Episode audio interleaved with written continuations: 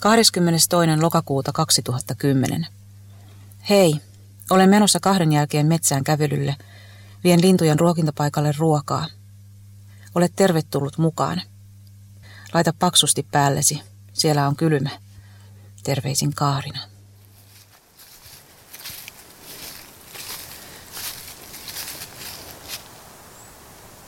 No nyt tuolta kuuluu kuusitiaisia. Joo, tämä mettäautotie menee tästä kahden metsäpalstan välistä. Oikealla puolella on jyrkänne, sellainen pohjoisen varjosa ja kostee jyrkänne ja sitten vasemmalla puolella on haavikko, jossa on isoja järeitä haapoja.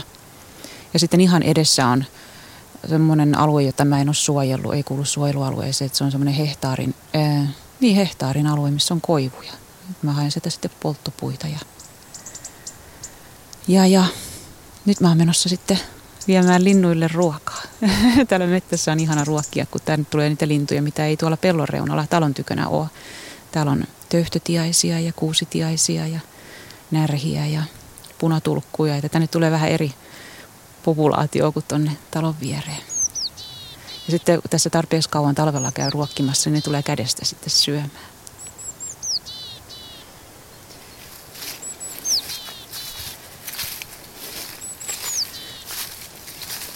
Mä oon jo vähän jäässä. Muutos vanhasta elämäntavasta uuteen vaatii itsekuria, sinnikkyyttä ja hyvää itsetuntoa. Minun oli uskottava itseeni, tekemisiini ja päätöksiini. Heikollakin hetkellä oli vain uskottava. Mutta ennen kaikkea tarvitsin aikaa, kuukausia ja vuosia. Elämän pohjaaminen kohtuuteen ja vaatimattomuuteen oli iso muutos, kun olin vuosia tottunut mukavuuteen ja saamaan paljon ja äkkiä – Selvitin itselleni, mitä todella halusin tehdä, mistä haaveilin. Oliko minulla realistisia suunnitelmia vai pelkkiä haaveita ja unelmia? Minkä käsitin rikkaudeksi, mitä on vauras elämä? Mitkä asiat tekivät minut onnelliseksi? Mä oon Kaarina Davis ja, ja mä oon 40 muistaakseni. Tarvitsee ihan miettiä, mitä vuotta me eletään. Ja, ja Mä asun Hämeenkyrössä maaseudulla pienessä mökissä ja nyt me ollaan täällä mun mettässä. Tämä on ollut semmoista vähän niin kuin itse opiskelua pitkälti, että ää, mä olin ensiksi pitkään sairaanhoitajan töissä, mutta kun mä lopetin sairaanhoitajan työt ja rupesin opiskelemaan luontoyrittäjäksi, niin sieltä luontoyrittäjäkursseilta mä sain semmoista perustietoa luonnosta ja yrteistä ja luonnonmukaisesta ruoan kasvatuksesta ja sitten oma elämäntilanne muuttui samaan aikaan, kun koulu alkoi, että mä rupesin sitten just opiskelemaan ihan niin kuin metsähoitoa kantapään kautta. Että ihan otin kartan käteen ja rupesin opiskelemaan, missä mun metsä sijaitsee. Että mä en edes sitäkään tiennyt.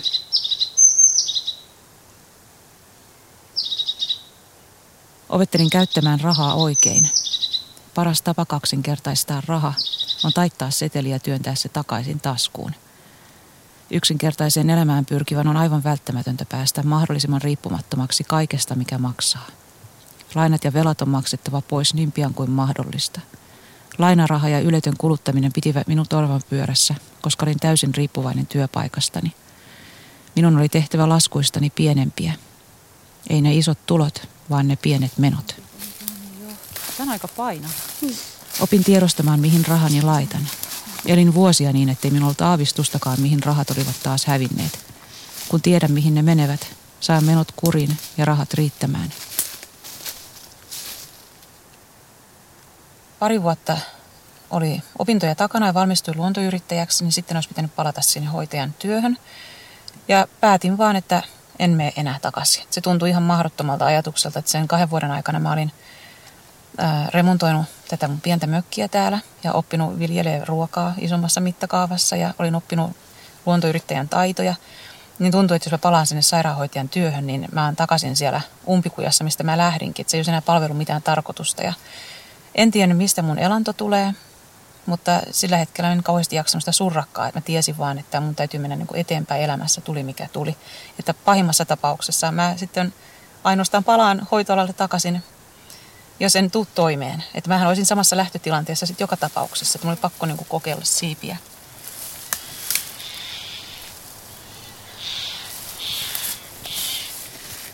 Tulee, kun ne kuulee, että mä täytän tätä ruokinta-automaattia. Tämä on nyt vasta toinen kerta tänä vuonna, kun mä täytän sitä.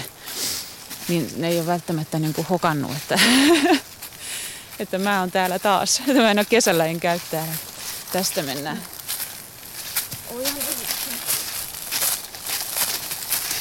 Okei, se raja, että tämä puoli on luonnonsuojelualuetta ja tämä puoli on sitä mun koivikkoa.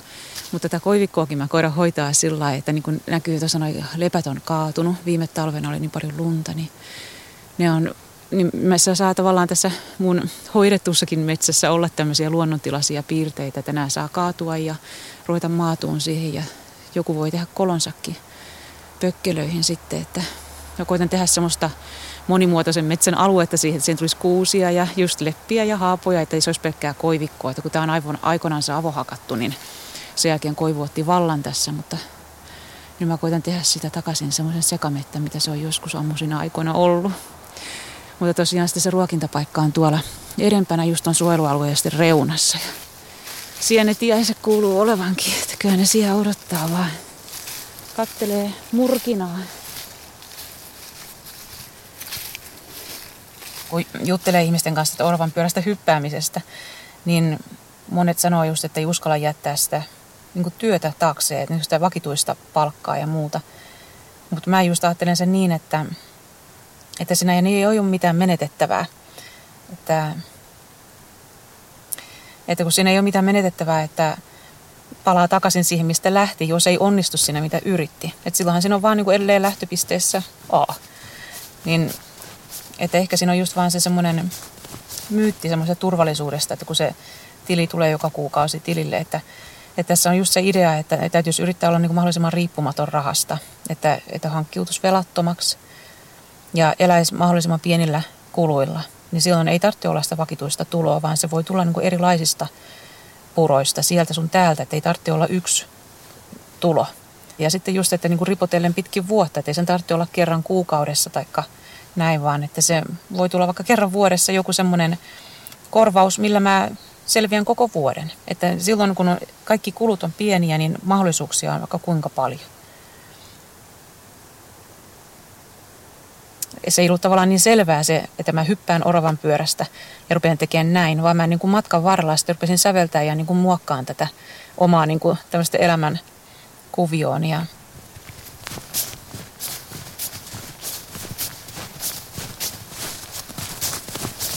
keskityin perustarpeisiin. Ruoka, suoja, vaatetus ja lämpö, polttoaine, terveys, aika ja raha, luonto. Muuta en tarvitse. Mietin, mikä vie aikaa, rahaa ja energiaa. Loin ympärilleni järjestystä. En antanut tavaran enää vangita itseäni. Karsin turhia velvollisuuksia ja asioita, joita tein tottumuksesta – sitten tosiaan kun mä ymmärsin sen, että mä en tarvitse paljon rahaa, niin sitten mä rupesin katselemaan kaikkia tavaroita ympärilleni, että, että nehän on itse asiassa, mä voin myydä niitä, realisoida omaisuuttani ja saada sitä elantoa siitäkin, että mä hankkinut irti turhasta tavarasta.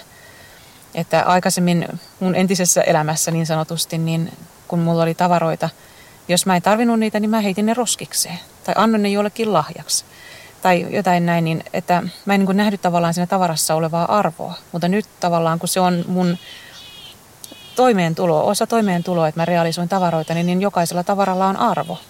Ja se on tavallaan yksi osa sitä, mitä niin kuin pitäisi koko niin kuin yhteiskunnallisestikin nähdä se, että tavaroilla on arvo. Että ne ei ole vain kertakäyttökamaa ja asiat vaan voidaan heittää pois ja ostaa uutta tilalle, vaan meidän täytyisi niin ruveta näkemään se tavaroiden takana olevat isot kuviot, että kuinka joku tavara on valmistettu ja kuinka kauheasti siinä on käytetty luonnonvaroja ja materiaalia, resursseja, rahdattu pitkin maailmaa ja näin. Että me nähtäisiin ne kaikki, niin silloin asiat saisi niin tarvitsemansa arvostuksen, että silloin tavallaan esimerkiksi puhdas ja terveellinen ruokakin saisi maksaa enemmän, mutta silloin ei käytetä taas niin rahaa muihin asioihin, jotka ei ole tärkeitä.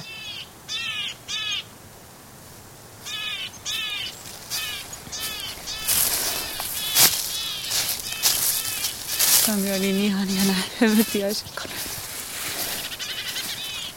Ne on varmaan näitä samoja, mitkä viime talvenakin ollut, kun ne tulee noin lähelle heti noihin puinoksiin. Tuntee, että tuttu tyyppi tulee. On täällä vähän ruokaa vielä.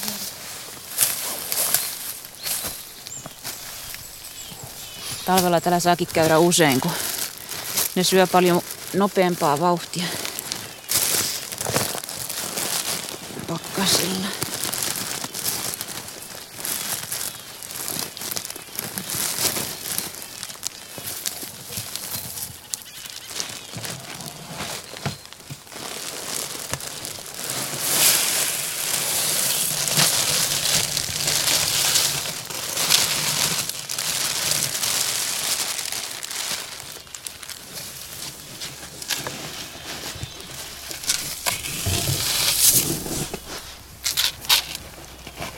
Okei.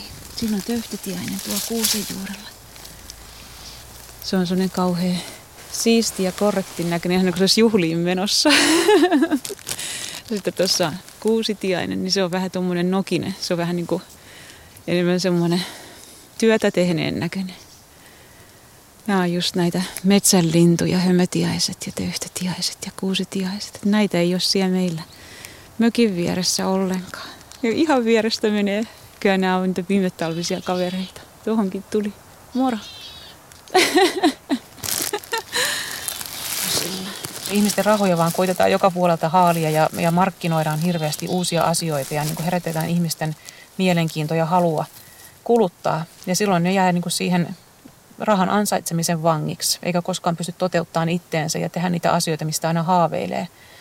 Että sitten tulee semmoinen, että niin kuin kesälomat ja ja talvilomat, että niitä odotetaan kuin kuuta ja nousevaa, että, että sitten pääsee tekemään niitä asioita, mitä on koko vuoden haaveillut. Niin sehän on niin kuin hukkaa heittämistä. Koko elämä menee vaan odotellessa. Ja mitä vähemmän tarvitsee, niin se vähemmän tarvitsee niin kuin tienatakaan. Ja esimerkiksi puitten pilkkominen, että mä kerään puut omasta mettästä, niin sehän on niin kuin kans mun tuloani. Että mun ei tarvitse enää niin kuin ostaa sitten sähköä niin paljon. Että totta kai mullakin on sitten tiettyjä asioita, mihin mä tarvitsen sähköä ja noin, mutta että mä en niin lämmitä sähköllä ja että palkkaa jotain muuta kuin rahaa. Että se voi olla just että ruoka, oma sato, kaikki kuio muuttuu erilaisiksi. Kyllä niin. Komentaa vai huutaako sen muille, että tulkaa syömään? Pöytä on taas katettu.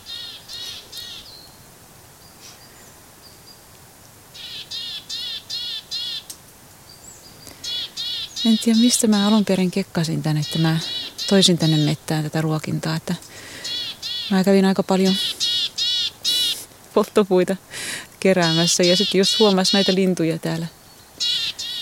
Ja ajattelin, että olisi vaan kiva joskus tulla ja istuskelee niiden kanssa tänne kattelee, että ei aina tarvitse olla tekemässäkään mitään. Sitten mä alkuun toin ihan pienen ruokintapaikan, mutta sitten huomasin just, että täytyy koko aika olla täyttämässä sitä, niin tein tämmöisen vähän isomman ja täällä on sitten käynyt aina mun poissa ollessa vaan vähän isompiakin eläimiä. Oravani ainakin on nakertanut tuon ihan riakaleiksi ja näätä on tässä varmaan päällä käynyt niistä ulostepökäleistä päätellen, mitä tuohon aina kertyy. Ja sitten on tämmöinen ihraruokinta. Sitten vähän kun tulee enemmän pakkasta, niin sitä on varmaan käynyt repimässä. Luulisin, että ilveskin ihan, mutta tietysti se on toiveajatteluakin osittain. Ja tämä on tämmöinen viritelmä, vähän tämmöinen, onkohan toi salaoja putki. Ja sitten on laudan pätkä päällä ja ikilevyä tuossa alla. Koitettu tehdä semmoisella tarvikkeella, mitä meillä kotona on, ettei tarvitsisi ostaa, kun näyttää olevan tämmöistä kulutusta tavaraa, että orava varmaan sinne tylsyttää hampaita reunassa. Ja tonne mahtuu kyllä sitten tosiaan melkein säkillinen 20 kiloa kenties siemeniä ja Loppusyksyä 2010, eräänä yönä. Hei, tämä yö menikin valvomiseksi. Onneksi ei ole niin väliä, koska nukkuu ja koska valvoo. Ehditäänhän me sitten tavata toisellakin kertaa. Mutta sitten kun tavataan, niin haluaisin kertoa ja puhua siitä asiasta, että eihän tällaisessa elämässä ole mitään väärää. Miksi ei kysytä, eikö siinä ole mitään väärää, että keskiverto suomalainen elää niin kuin elää, vaikka tiedämme, että elämme yli luonnonvarojemme. Elämme hyvin pinnallista ja kaksinaismoralistista aikaa. Oma mukavuuden halu menee aina moraalin edelle tuntuu joskus. No joo, tuleepa paatosta. Hehe. No, ollaan yhteyksissä ja sovitaan, koska tavataan. Terveisin Kaarina.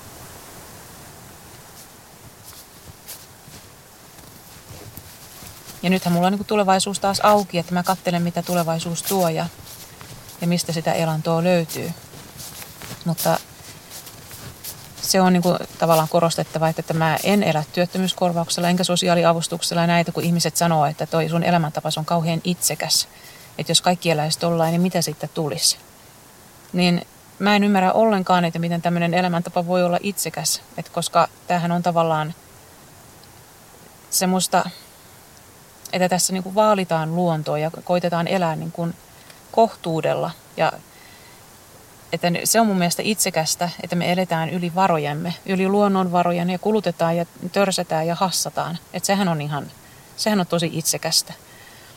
Ja just se, että mä en katso yhteiskuntaan päin, että antakaa mulle työttömyyskorvausta tai antakaa mulle lämmitettyjä kävelykatuja tai lämmitettyjä tekonurmikoita, jossa pääsee pelaa talvella jalkapalloa tai että en mä niin kuin halua sitten tämmöisiä niin kuin palveluitakaan. Että, ja sitten tämmöisessä elämäntavassa mä oon niin kuin terveempi kuin koskaan.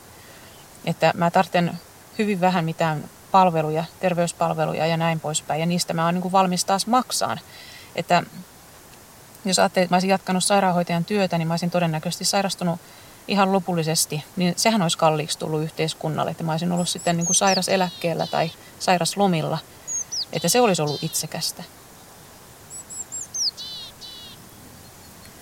Mä monesti tuun talvella tähän ihan hämärän aikoihin, kun on vielä melkein pimeä ja odottelen kekkaan ensimmäiset saapujat. Ja kun mä oon tässä ensimmäisenä ja hiljaa, niin ei ne ymmärrä ollenkaan, että tässä istuu kukaan. Ja... Toi on kyllä yksi parhaimpia ääniä. Niin silloin näkee just punatulkutkin tulee ihan lähelle. Mutta jos mä tuun tähän myöhemmin, että tässä on jo lintuja, niin jotenkin ne sen vaan tiedostaa, että tässä on ihminen, että nyt ei mennäkään niin lähelle. Tarkastelin kriittisesti asumismuotoani. Kyseenalaistin asunnon hyvänä sijoituksena. Mietin, mikä olisi halvin mahdollinen tapa elää Suomessa. Jos olisin hankkinut asuntoauton, en välttämättä olisi edes tarvinnut tonttia. Minun ei olisi tarvinnut rakentaa tietä, kaivoa eikä puuliiteriä. Ajatukselleni naurettiin, sillä eiväthän kunnolliset ihmiset elä niin – Meillä on olevinaan jokin käsitys siitä, millaisia ovat kunnolliset ihmiset. He eivät asu pienessä parakissa tai asuntoautossa. Mikseivät? Minulla oli taipumus kuunnella liikaa muiden mielipiteitä siitä, miksi jokin ei käy. Ne estivät minua näkemästä, miten voisin pärjätä.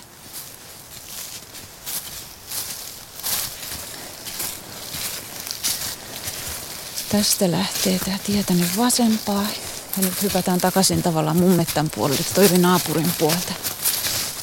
Ja se raja kulkee tuosta keltaisesta merkistä tolle keltaiselle merkille suurin piirtein. Tää ei ole ihan selvää, ei ruveta tuonne keskelle pepelikköä menee. Kierretään täältä. Tää on myös sitä samaa koivikkoa täällä vasemmalla, mistä mä keräilen niitä polttopuita. Ja käsivoimin ihan sitten revin niitä, pilkan sen kokoisiksi palasiksi, että mä jaksan kantaa ne. Ei tarvitse kuntosalilla käydä.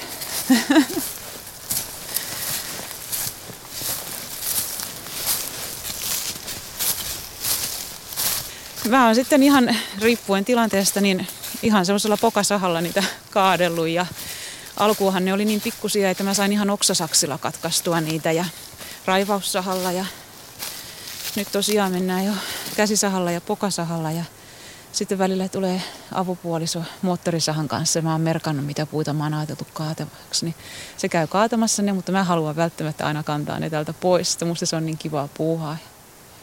Mulla menee täällä lumen keskellä sellaisia pieniä polkuja, mitä pitkin mä menen. Mä tunnen itteni välillä niin hevoseksi. kun katselee kaupungissa kaikkia eri kauppoja ja mitä siellä on tarjontaa, niin tuntuu, että, että mitä tahansa voi ostaa. Että ikään kuin on sulla ongelma mikä tahansa, niin aina joku tarjoaa siihen jotain ratkaisua. Ja ei se niin kuin ostamalla parane. Että se, se on jotenkin käsittämätöntä, että ongelma kuin ongelma, niin aina löytyy joku, joka haluaa sun rahas. Että lopulta kun me käännyttäisiin niin itteemme päin, mietittäisiin asioita, niin löytyy paljon asioita, niin kuin ratkaisuja, jotka ei maksa yhtään mitään. Ja esimerkiksi vaikka muun ottaa yhteyttä ihmiset, jotka on lukenut mun kirjaa ja ne on innoissaan tästä elämänmuodosta ja, ja nyt tätä he on kanssa niin kuin halunnut, mutta ei ole niin kuin niin kuin, tavallaan niin kuin sormeen valtimolle niin kuin kerrottua sitä niin kuin itsellensä, että mitä he haluaa. Että se on niin kuin konkretisoitunut, että hekin haluaa niin kuin rauhallisempaa, luonnonläheisempää elämää, mutta tajuaa, että on niin kuin vieraantunut luonnosta eikä enää ymmärrä sitä, mutta että on kokenut siellä just niitä onnellisimpia hetkiä, niin sitten kysyy, että, että kuinka tämmöinen elämäntapa niin kuin muodostetaan. Että, ja just kauhean into tulee, että haluaa ruveta viljelemään ruokaa ja kaikkea, niin sitten, että no ostanko mä sitten sitä multaa ja ostanko mä sitten niitä lannoitteita ja, ja pitäisi sitten varmaan ostaa sitä ja pitäisi varmaan ostaa tätä. Että sitten siinä menee niin kuin aina, että kun mä rupean selostamaan sitä, että ei sun tarvitse ostaa yhtään mitään. Että jos sulla on kerta maata jo olemassa, niin sitten sä vaan niin kuin perusparannat sitä ja muokkaat sitä niillä olemassa olevilla konsteilla, mikä luonnossa on. Eikä se maksa yhtään mitään. Että ihan niin kuin ihmisille ei riittäisi se, että onnea voi saada ilmatteeksi, vaan ne on tottunut, että kaikesta pitää maksaa. Että ihan niin kuin se asia ei olisi kunnollinen ennen kuin sitä on pulittanut jotain. Tulee kauhean riemullinen olo, kun oppii lukea luontoa. Ja nyt tämä on hauskaa aikaa, kun vie kärpässieniä ja kasvimaan vieressä on sellainen iso kataja. Ja sitten mä vaan kiertelin ja kattelin sitä. Se kataja oli varistanut nätisti sinisiä marjoja siihen ympärille. Se oli niin kuin semmoinen koristus koko kataja siinä. Ja yhtäkkiä mä että mikä siinä on, niin kärpäsieni oli kauniisti sen oksilla kuivumassa. Ja sitten kun mä tarkemmin sitä katteleen, niin se oli aivan täynnä kärpäsieniä eri tavalla aseteltuna siinä. Ja sitten siinä katajan juurella kasvokärpäsiä, ne oli niin kuin katkaistu siitä ja kannittu ylös. Ja mä ymmärsin, että oravahan niitä varastoi. Ja nyt aina kun mä näen kärpäsiä, niin mä taitan sen ja laitan oksalle. Mä että mä pikkusen autan sitä talven ylitte pääsee.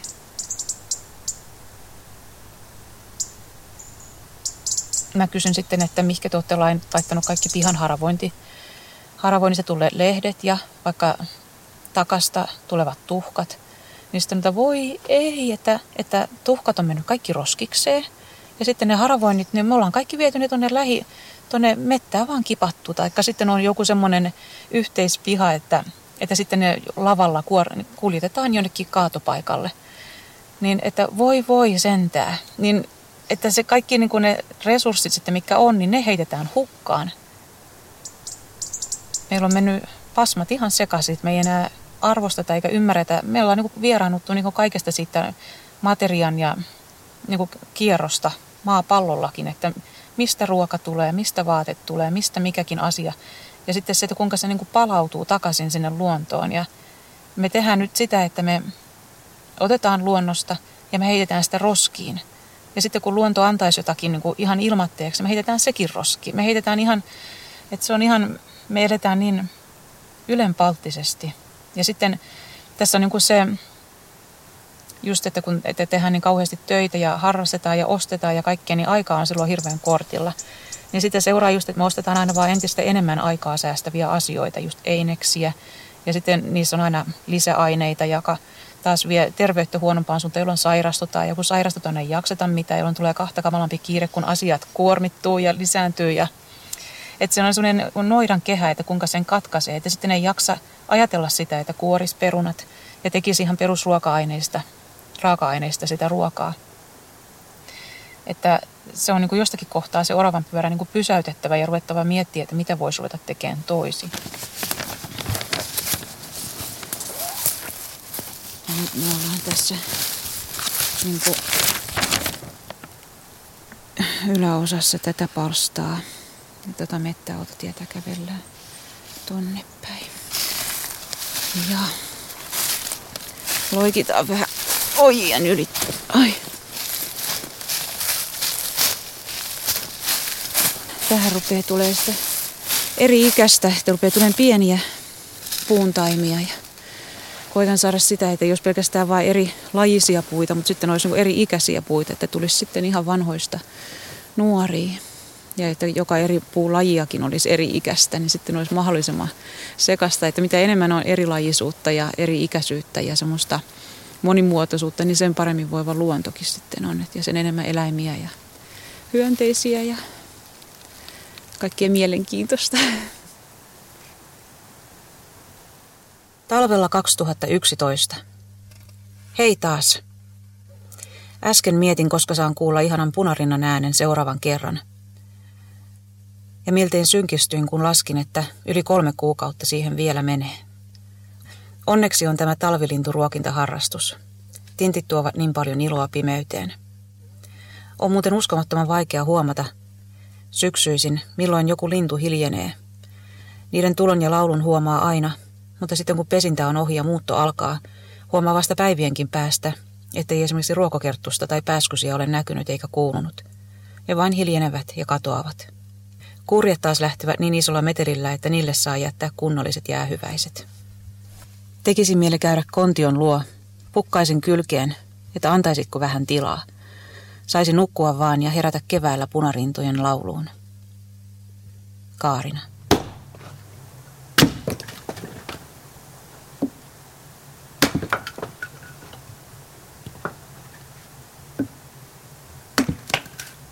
Tässä elämän tavassa kaikki on niin ihanaa, että kun on elänyt valtaosan elämästään semmoista kaupunkilaisen kiireistä elämää ja nyt on päässyt tähän oivalluksen tilaan, niin kyllä sitä joka päivä tiedostaa sen ja ymmärtää sen etuoikeuden. Kyllä sitä vaan ihmettelee, että se on niin, se on niin iso riemu joka päivä, että se niin kuin ihan naurattaa. Että harmittaa tietysti, kun en keksinyt tätä aikaisemmin. Että otan teekupin ja tuun tähän ulos kuuntelee ja katteleen, että mitä eläimiä täällä on ja mitä on yön aikana tapahtunut.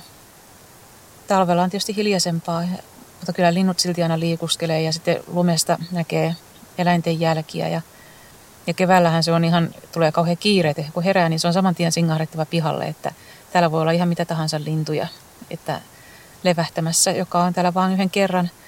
Tai sitten on joku, jotka tulee tänne joka vuosi ja me ollaan odotettu kuuta nousevaa niiden tulemista, että kyllä se on niin kauhean jännittävää ja mukavaa, että kaikki luonnon asiat.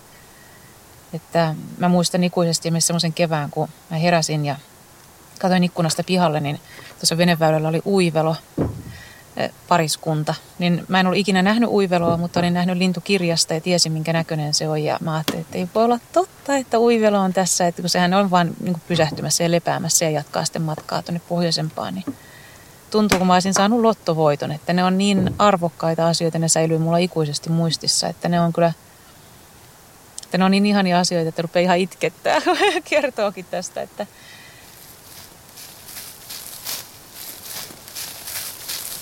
silloin kun olin ostanut tämän maatilan, niin en tarkalleen ottaen tiennyt tosiaan, mitä, missä se metsä on, tämä viiden hehtaarin metsä, mikä tähän kuuluu. Ja sitten kun se selvisi, minkälainen mettä tämä on, niin rupesi sillä hahmottuun, että, että tämä koivikko olisi sitten se polttopuualue ja muu saisi olla ihan rauhassa.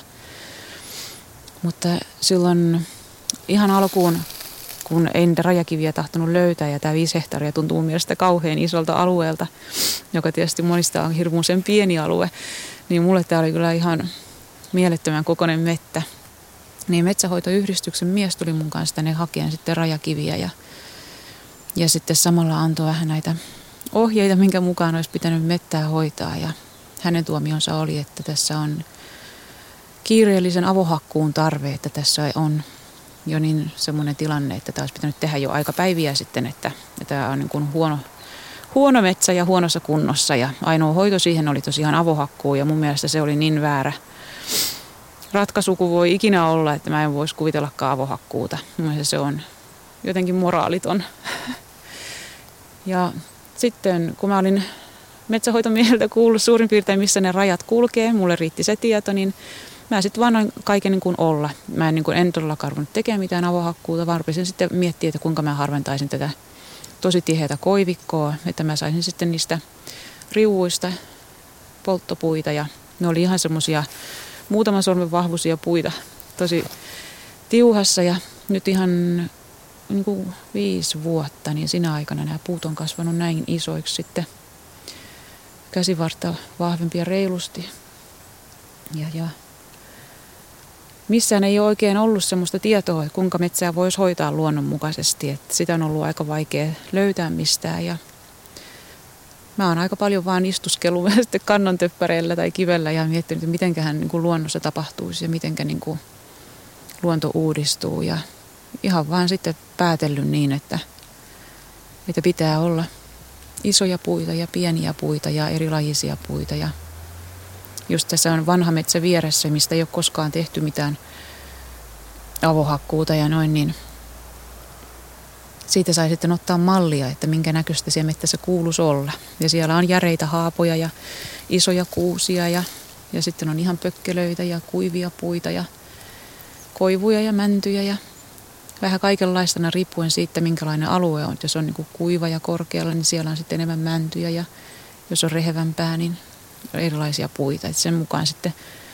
edetään. Ja kyllä mä luulen, että se pikkuhiljaa on runnut löytyy semmoinen konsti, kuinka tätä hoidetaan.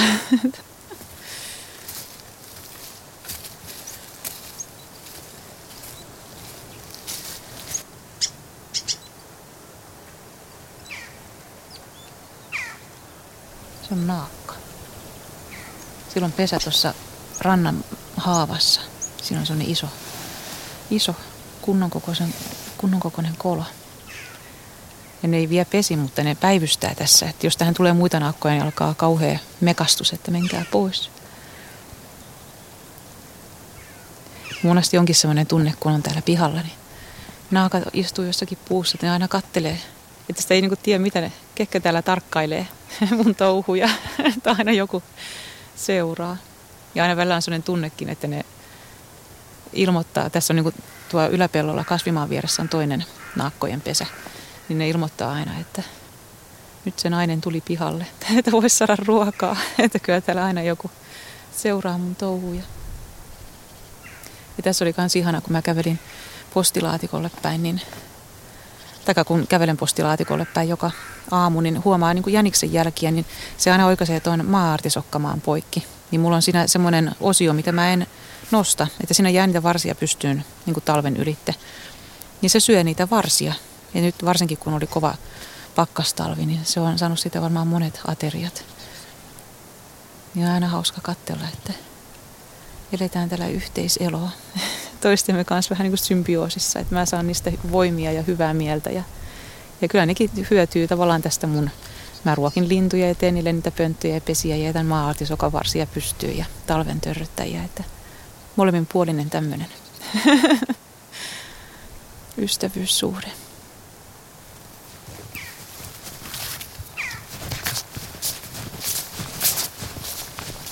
Niin mä oon miettinyt sitä, että mitä hyötyä avohakkuista on, niin en ole kyllä keksinyt mitään muuta kuin sen, että niihin tulee korvasieniä sen muutaman vuoden ajan sen hakkuun jälkeen, kun maata on möyhitty auki. Muuta virkaa mä en ole kyllä avohakkuille keksinyt. kun tätä elämää on yksinkertaistanut niin materiaalisella tasolla, niin kyllä sitä on joutunut yksinkertaistamaan ihan niin kuin kaikilla tasoilla, henkisellä ja niin kuin sosiaalisellakin tasolla, että koko aika karsii pois, mikä ei ole niin kuin tarpeellista. Että jos haluaa, että itsellänsä on aikaa, niin täytyy miettiä niitä prioriteetteja, että mihin haluaa keskittyä, mikä se on se tavoite. Että jos se asia ei vie mua eteenpäin, niin mä haluan sen pois elämästäni. Että mä oon yhdistystoiminnassa mukana ja mä saan siitä hirveästi iloa ja semmoista tunnetta, että se on palkitsevaa. Niin mä teen sitä mielelläni teen järjestötyötä, ympäristön ja luonnonsuojelua. Ja mä saan sitä järjestötyöstä niin paljon hyvää, että se on niin kuin semmoista, mitä mä haluan tehdä. Mutta sitten on paljon asioita, mihinkä mua pyydetään ja että hyvin harva niin kuin elää tavallaan niin kuin näin yksinkertaista elämää ja niiden on vaikea sitä ymmärtää, että mä haluan niin kuin karsia. Se on niin kuin tietynlaista asketismia, että sitä karsii hyvin paljon asioita pois ja sitten on kun on tämmöinen ajatusmaailma ja tietynlaiset näkemykset, niin ei tunne kauhean paljon yhteenkuuluvuutta niin kuin muiden ihmisten kanssa. Elämän arvot risteää niin pahasti, että mun on paljon parempi, kun mä oon omassa yksinäisyydessäni. Ja pieni, hyvin pieni lähipiiri. Ja että mä riitän itselleni, niin sekin on niin kuin tärkeää, että niin kuin sietää yksinäisyyttä. Että mä oon monesti miettinyt sitä, että kun mulla on, ei ole paljon sukua, Suomessa ei ole ketään. Ja sitten mulla on niin kuin puol, avopuoliso ja sitten on muutama hyvä ystävä. Että, että mitä jos heillekin tapahtuisi jotakin, koska se kuolema on niin tavallaan lähellä, että tuntuu, että, että aina on niin kuin menetys ja, ja mahdollisuus, koska kaikkihan me kuollaan joskus, niin se ei tavallaan pelota kuitenkaan se yksinäisyyskään, koska mulla on niin hyvä olla itteni kanssa, että tämä on tavallaan tätä tämmöistä yksinkertaista elämää kaikilla sen eri tasoilla.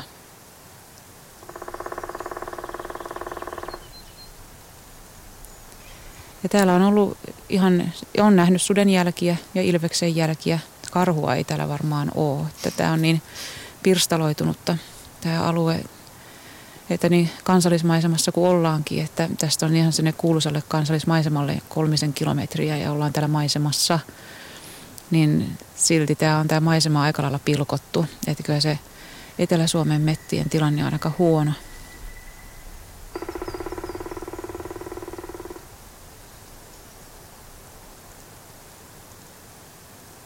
Ihanasti, kun tuo aurinko rupesi paistamaan pilven takaa, niin toi pilvi muuttui ihan tumman siniseksi.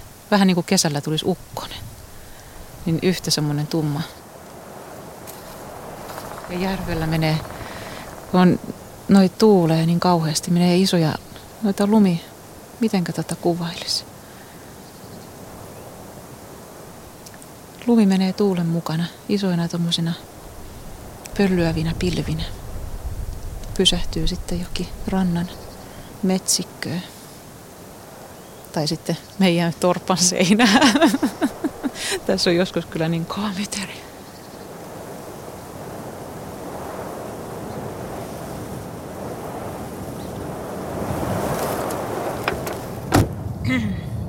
Täällä on ollut kauhean kova tuuli. Me tultiin tänne autoon suojaa. Nyt oli ihana, kun mä menin tuonne luonnonniitylle putsaan linnunpönttöjä. Ja mä laitoin sinne kaksi vuotta sitten viisi linnunpönttöä. Mutta sitten viime, kesänä, ää, viime keväänä mä en puhdistanut niitä pönttöjä. Siihen ei väliin. Ja mä ajattelin, että mä teen sen tänä kesänä, keväänä sitten. Ja, ähm, menin availemaan niitä pönttöjä, niin niissä oli kaikissa kaksi pesää päällekkäin. Eikä niissä on kahtena pesänä, kesänä pesitty. Ja mä ajattelin niitä sitten siivoillessani siinä, että, että linnun pönttöjen määrä on tavallaan ihan suoraan verrannollinen onnen määrään. Että mä tulin niin kauhean onnelliseksi, kun mä siivosin niitä linnunpönttöjä. Mua ihan nauratti, kun mä kattelin, mitä linnut on vienyt sinne pesäaineiksi. Ja täällä kanssa tontilla, ihan tuossa verstaan vieressä, niin siinä on noita, kun mun puoliso sitoo perhoja, niin tinseli on semmoinen materiaali, millä sidotaan perhoja, niin ne on vienyt tinseleitäkin sinne pesään. Ne on kauhean kauniita, sellaisia hopeen, vähän niin kuin joulukuusen koristetta, semmoista kimaltavaa hopeeta siinä pesässä, niin ja just siellä luonnonniitylläkin sitten niin näkee, että tässä on pesinyt tiainen, kun ne tekee kauhean semmoisen tiiviin pienen pesän, joka on melkein niin kuin huovutettua. Se on tosi lämpöinen ja semmoinen, siellä on hiiren, ja hirven karvaa ja, ja kaikkea sammalta. Ja sitten näkee, että tässä on pesinyt kirjosieppo, kun se on tehnyt kauhean löyhän pesän. Ja se on semmoista katajan kuorta ja kuivia lehtiä ja paljon semmoinen huolimattomampi. Ja mietin sitten sitä, että voisiko olla niin, että että tiaiset on täällä talvenkin, niin niiden pitää osata tehdä sellainen lämmin pesä. Ja ne aloittaa keväällä aikaisin sen pesinnän, niin ja sitten ne käyttää talvella sitä levähtämiseen ja nukkumiseen talviöinä, että se pitää olla lämmin. Ja taas kirjosieppo tulee Afrikasta, jos on lämmin, ja se tulee tänne vaan nopeasti kiireellä pesimään ja lähtee takaisin sinne Afrikkaan, niin se tekee sen huithapelin pesän. Ja sitten kattelin, mitä kaikkea siellä pesissä sitten oli, että tota, yhdessä oli vielä lisäksi tullut ampiaispesä niiden kahden pesän päälle. Sitten jossakin oli leppäkerttuja, oli perhosen toukkia. Et se oli kauhean jännittävää ja ihanaa, että se oli niin semmoinen, niin kuin joka kerta availee vähän niin kuin sellaista aarrearkkoa, että mitä täältä löytyy. Et sitten nyt mä oon vähän vajaa 40 linnunpönttöä putsannut tänä keväänä ja kahdessa vasta on ollut niin kuin epäonnistunut pesintä ja kaikki muut on ollut onnistuneita. Niin kyllä se on niin semmoinen juhlahetki, että tietää, että on auttanut monta lintusukupolvea niin kuin matkaa. Että tietää, että että ainakin täällä on niitä koloja, että kun niitähän on kolopuista pulaa, kun metsät hoidetaan niin siistiksi, niin mä koitan kovasti tehdä tilalle sitten niitä koloja niille. niin kuin onni on suoraan verrannollinen linnunpönttöjen määrää. Toukokuu 2011. Hei taas. On se ristiriitaista tämä kirjailijan elämä, kun kirjan pitäisi saada julkisuutta, mutta en millään ilveellä haluaisi antaa haastatteluja. Kuinka säilyttää elämän yksityisyys ja silti saada kirjaa myytyä? Olet aivan oikeassa siinä, että Tieto Finlandia ehdokkuudesta olisi tullut kauhea rumpa. Muistan silloin, kun rankka kutsumus oli Tieto Finlandia ehdokkaana. Ja olen muuten USAn kansalainen. Kukaan ei vaan ilmeisesti tajunnut sitä, kun nythän tuli kohu tästä ulkomaisesta Finlandia ehdokkaasta. Menin ihan paniikkiin, suljin puhelimen ja painelin metsään. Vasta kun hömötiainen laskeutui kädelleni syömään, tunsin ankkuroituvani taas turvallisesti maan kamaralle. Olen viime aikoina huomannut pohtivani taas syntyjä syviä, että jospa minusta ei olekaan kirjailijaksi. Ei tunnu tulevan kirjoista tarpeeksi elantoa. Vaikka elän näin pienesti, ja kirjoittaminen tuntuu joskus tosi vaikealta. No, tällaista tällä kertaa. Palataan taas. Terveisin Kaarina.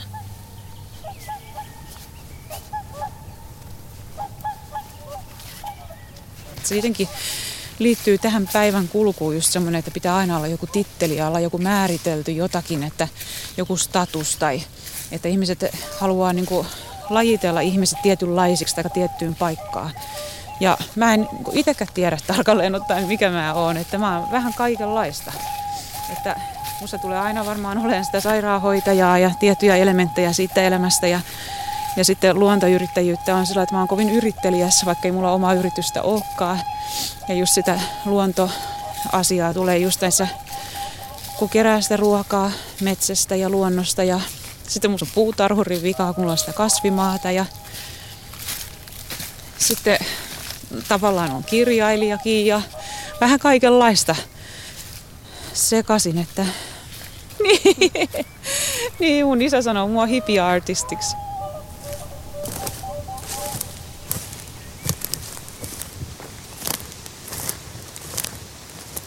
Tässä on näitä punahattuja ja punatähkiä ja ne on aina tällä elosyyskuun paikkeilla tosi aktiivisia nämä isot päiväperoset. Nyt tuli taas iso amiraali tuohon ja sitruunaperonen.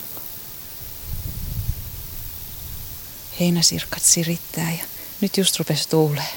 Haapat rupeaa havisee. Tässä on ollut tämä aamu on, tämä on niin kuin mun mielestä toinen päivä, että järvi on ihan peilityyni. Se on ihana toi amiraali, kun se kiitää, tai liitää. Ja se menee vähän aikaa, että se räpytä siipi ollenkaan, se vaan lipuu tuulen mukana.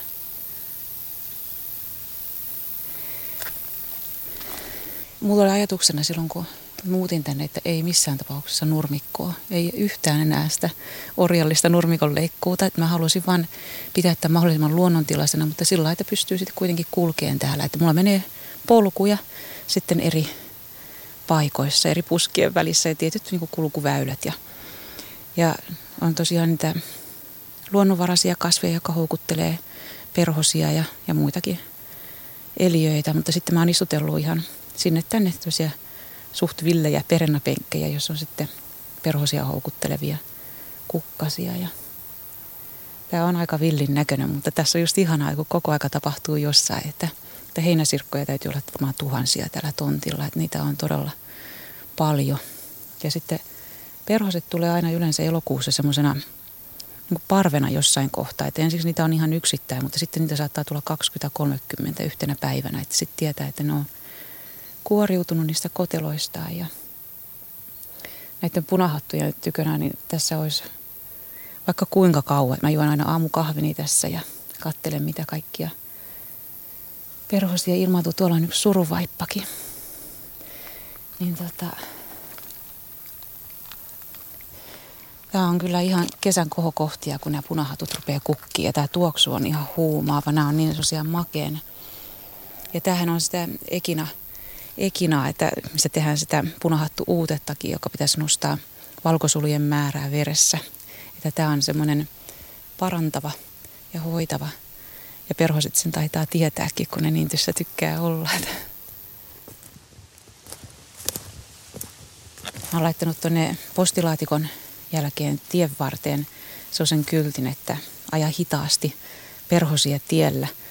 Että ihan siltä varalta, että kuka sitten pihaan ajaakin, niin että ajaisi hipi hiljaa. Että perhoset tosiaan on tuossa tiellä ottaa aurinkoa, lämmittää siipiänsä. Ne on ihan siinä ja pelottaa, että jos vähänkin lujempaa tulee, niin ne jää renkaan alle.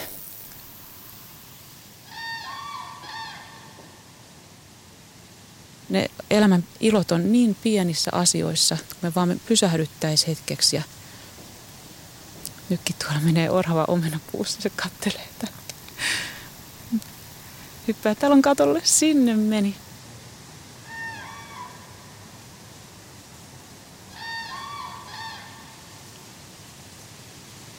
Sitten tosiaan kun mä innostuin tästä elämäntavasta ja niin tuntui maailman niin kuin luonnollisemmalta elää näin, että tällähän meidän kaikkien tavallaan pitäisi elää, että kunnioittaa sitä luontoa, joka tarjoaa meille sen kaiken, lämmön ja, ja suojan ja ruuan, niin mä halusin kirjoittaa siitä sitten muille ja, ja mä olin jo aikaisemmin sitä kirjoitustaustaa, niin mä kirjoitin sitten kirjan irti oravan pyörästä ja sitten sieltä tuli pientä tuloa. Ja se taas mahdollisti mua jatkoaikaa eteenpäin elää tämmöistä vapaata elämää.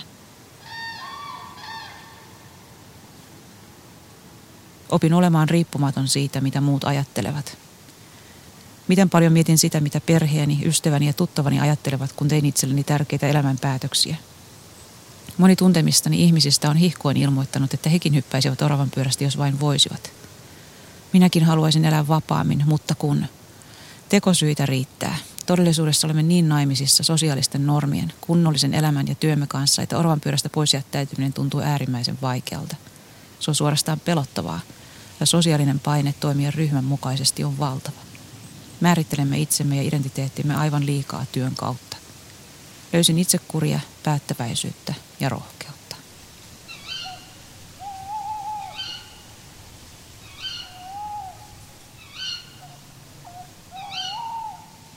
10. marraskuuta 2011.